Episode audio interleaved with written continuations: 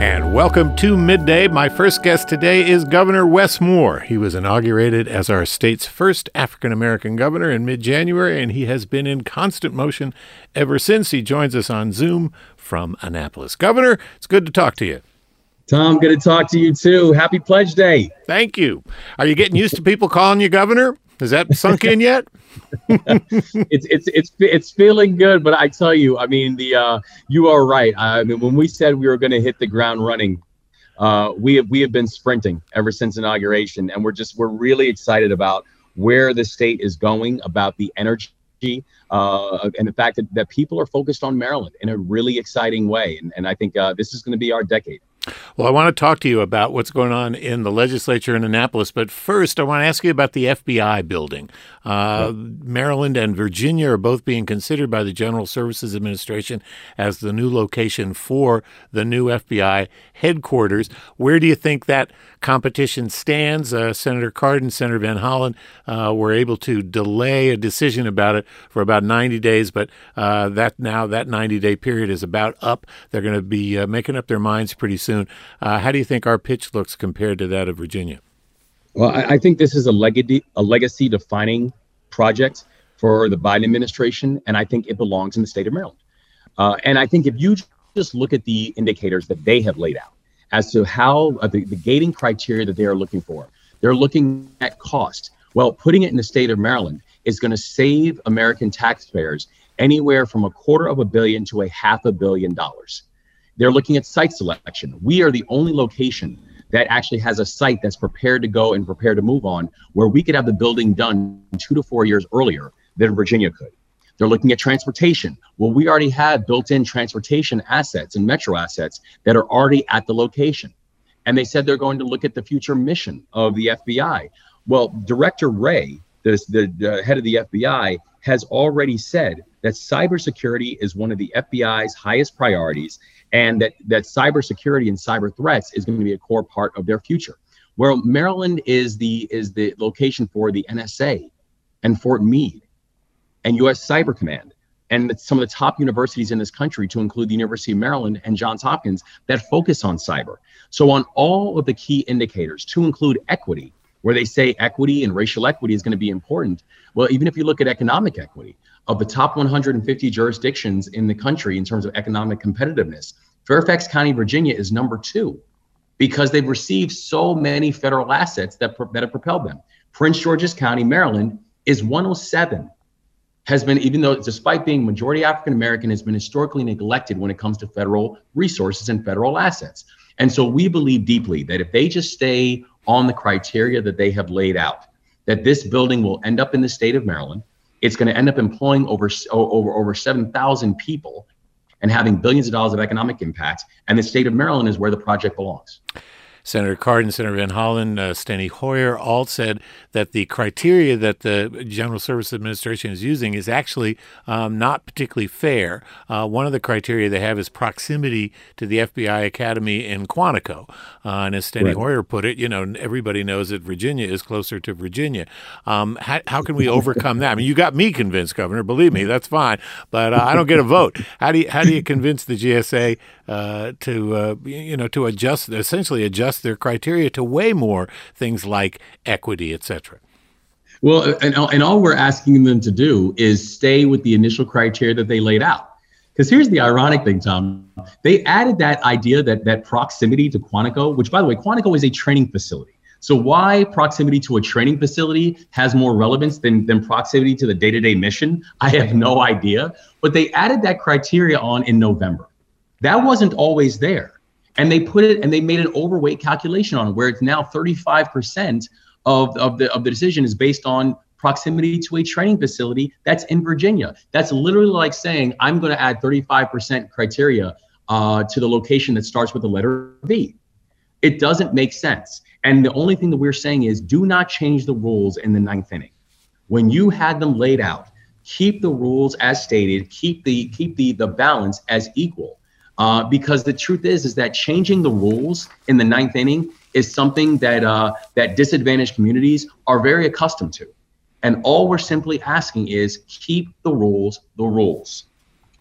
Let's talk about a couple of things in front of the uh, General Assembly in Annapolis, the Maryland General Assembly.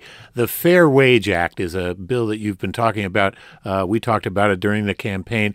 You're trying to get the minimum wage here in Maryland bumped up to $15 an hour this year. Uh, the current bill calls for it to be bumped up in 2025.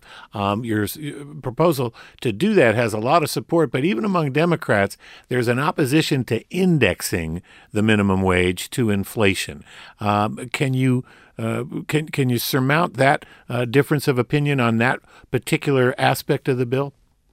Yeah, you know, uh, you know, we said during during the State of the State that it was time for Maryland to make a a, a, a bipartisan, full frontal attack on child poverty.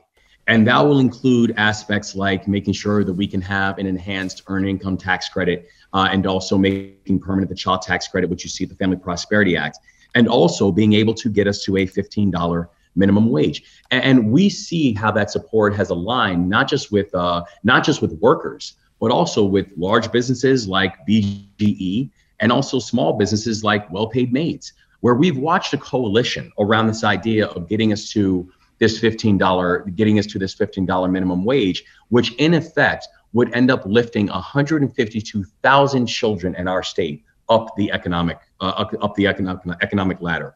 Uh, the, the reason that indexing is important because it adds that level of predictability for businesses.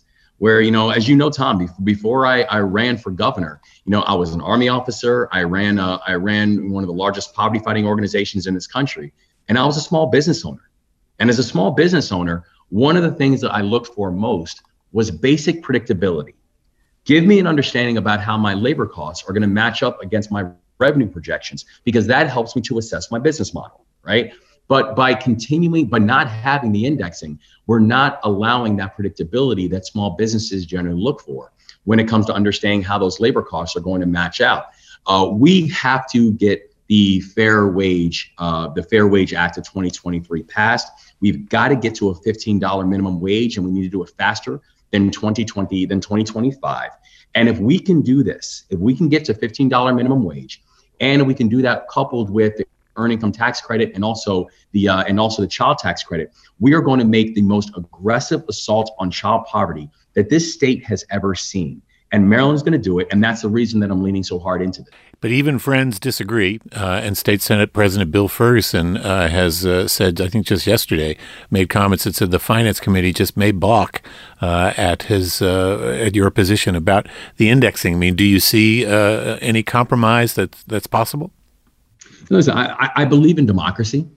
Uh, I, I, think the, the, the partnership that we have forged with the you know with the with the with the delegations and with the uh, and with the legislative uh, with the legislative branch, both with the House and also the Senate, is a strong one. And I think that they see and they have seen already in our first movements that you know I'm the first governor in eight years that's actually testified on behalf of a bill. Uh, the first time that we've had cabinet secretaries testify on behalf of bills. So I think the legislature is seeing that there is already a new mood and a new temperature in the way that we go about in the way we're going about uh, you know our the legislative process where i'm the first governor in in, in eight years to actually present a legislative package. So we're, we're excited to keep the keep the conversation going. I'm excited to work in partnership with the legislature. Uh, but I, I know this is that if we want to make this maryland's decade if we want to make sure that we have our economic engine going and be the best state not just for workers but also the best state for employers that being able to pass the Family Prosperity Act and the Fair Wage Act of 2023, those are core and key ingredients in order for us to do that. Uh, you've also, uh, and you have, in fact, uh, testified on behalf of a number of bills having to do with veterans, having to do with all sorts of things, including the service year option, mm-hmm. where uh, kids coming out of high school with a high school education or uh, GRE would be able to um, serve, uh, do do a public service year, um, and this is something that you campaigned on. You uh, signed an executive order right in your first day of office, uh, creating a cabinet position to oversee this. Uh, where do you see that going uh, in this legislative session? I, I also see tremendous amount of enthusiasm around it. And, and one of the really interesting things about the the legislative package we presented, Tom, is that you know there there's there's ten bills that I introduced uh, into into this legislative session. You know what's interesting? Seven of them have Republican co sponsors. We are building such an interesting coalition about the way we go about doing our business that it really is a, a, a bipartisan focus on making sure that Maryland is going to be both more competitive and also more equitable. And the service year component is a very important part of that because the reason that we want to make this uh, and eventually get to the point where a service year becomes as standard an option for all of our high school graduates as joining the military or going to college or joining the workforce. Uh, I want to add another pillar, which is I want to do a year of service, and we're going to do it because this actually this actually puts a foundation around experiential learning, giving young people a chance to experience what it is that they want to do, and that can be working with a nonprofit, working with a, a, a company, working in in, uh, in the government sector, but just giving them a chance to have a pathway to learn more about what options are available and giving them a runway to get there. That it does help to present a, a, an economic buffer and present some type of option if they choose to go on to higher education next, because all the completers are going to receive a $3,000 stipend for completing this work. And, and by the way, that year will also have things like financial literacy and all the other things that are preparing them with life skills. But the third reason is important too is that service is sticky. And those who serve together will generally stay together and advocate for each other. And in this time of political divisiveness and vitriol, it is service that will help to save us. And particularly when you consider the fact that not only have we watched volunteerism decline over the process of the past decade in the state of Maryland, but right now, the state of Maryland has 10,000 vacancies in state government.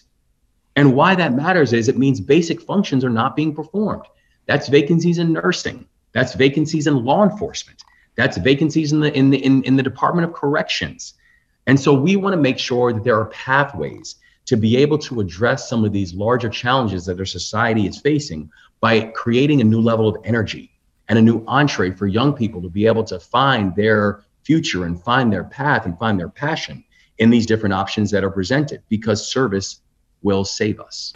It's midday. I'm Tom Hall. My guest is Governor Wes Moore. He's been in office for about six weeks, and uh, he has had all sorts of stuff going on. As he mentioned, uh, he is the uh, he he testified in front of various committees about a whole bunch of different bills. That's something his predecessor chose not to do, as his cabinet secretaries have done the same thing. There is a package of ten bills uh, there. When it comes, Governor, to the uh, student year of service.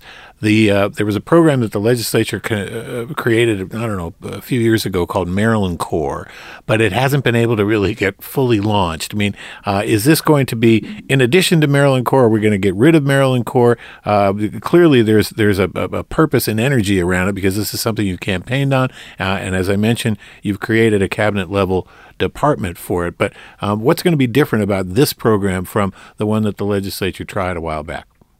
Yeah, I think I see Maryland Corps as really a uh, you know a, a, sister platform for what we're trying to get done, and I and I applaud the legislature for the work um, that they've done for years in getting Maryland Corps established. Uh, but I also know that Maryland Corps needed to have an executive uh, and needs to have an executive that can really help to push its merits through. Uh, it's the reason that I, I, I signed an executive order on my first day creating the Department of Service and Civic Innovation because Maryland Corps will be one of the entities that will fall under this department, where you will have a secretary who will then be responsible for for for its rollout and its application.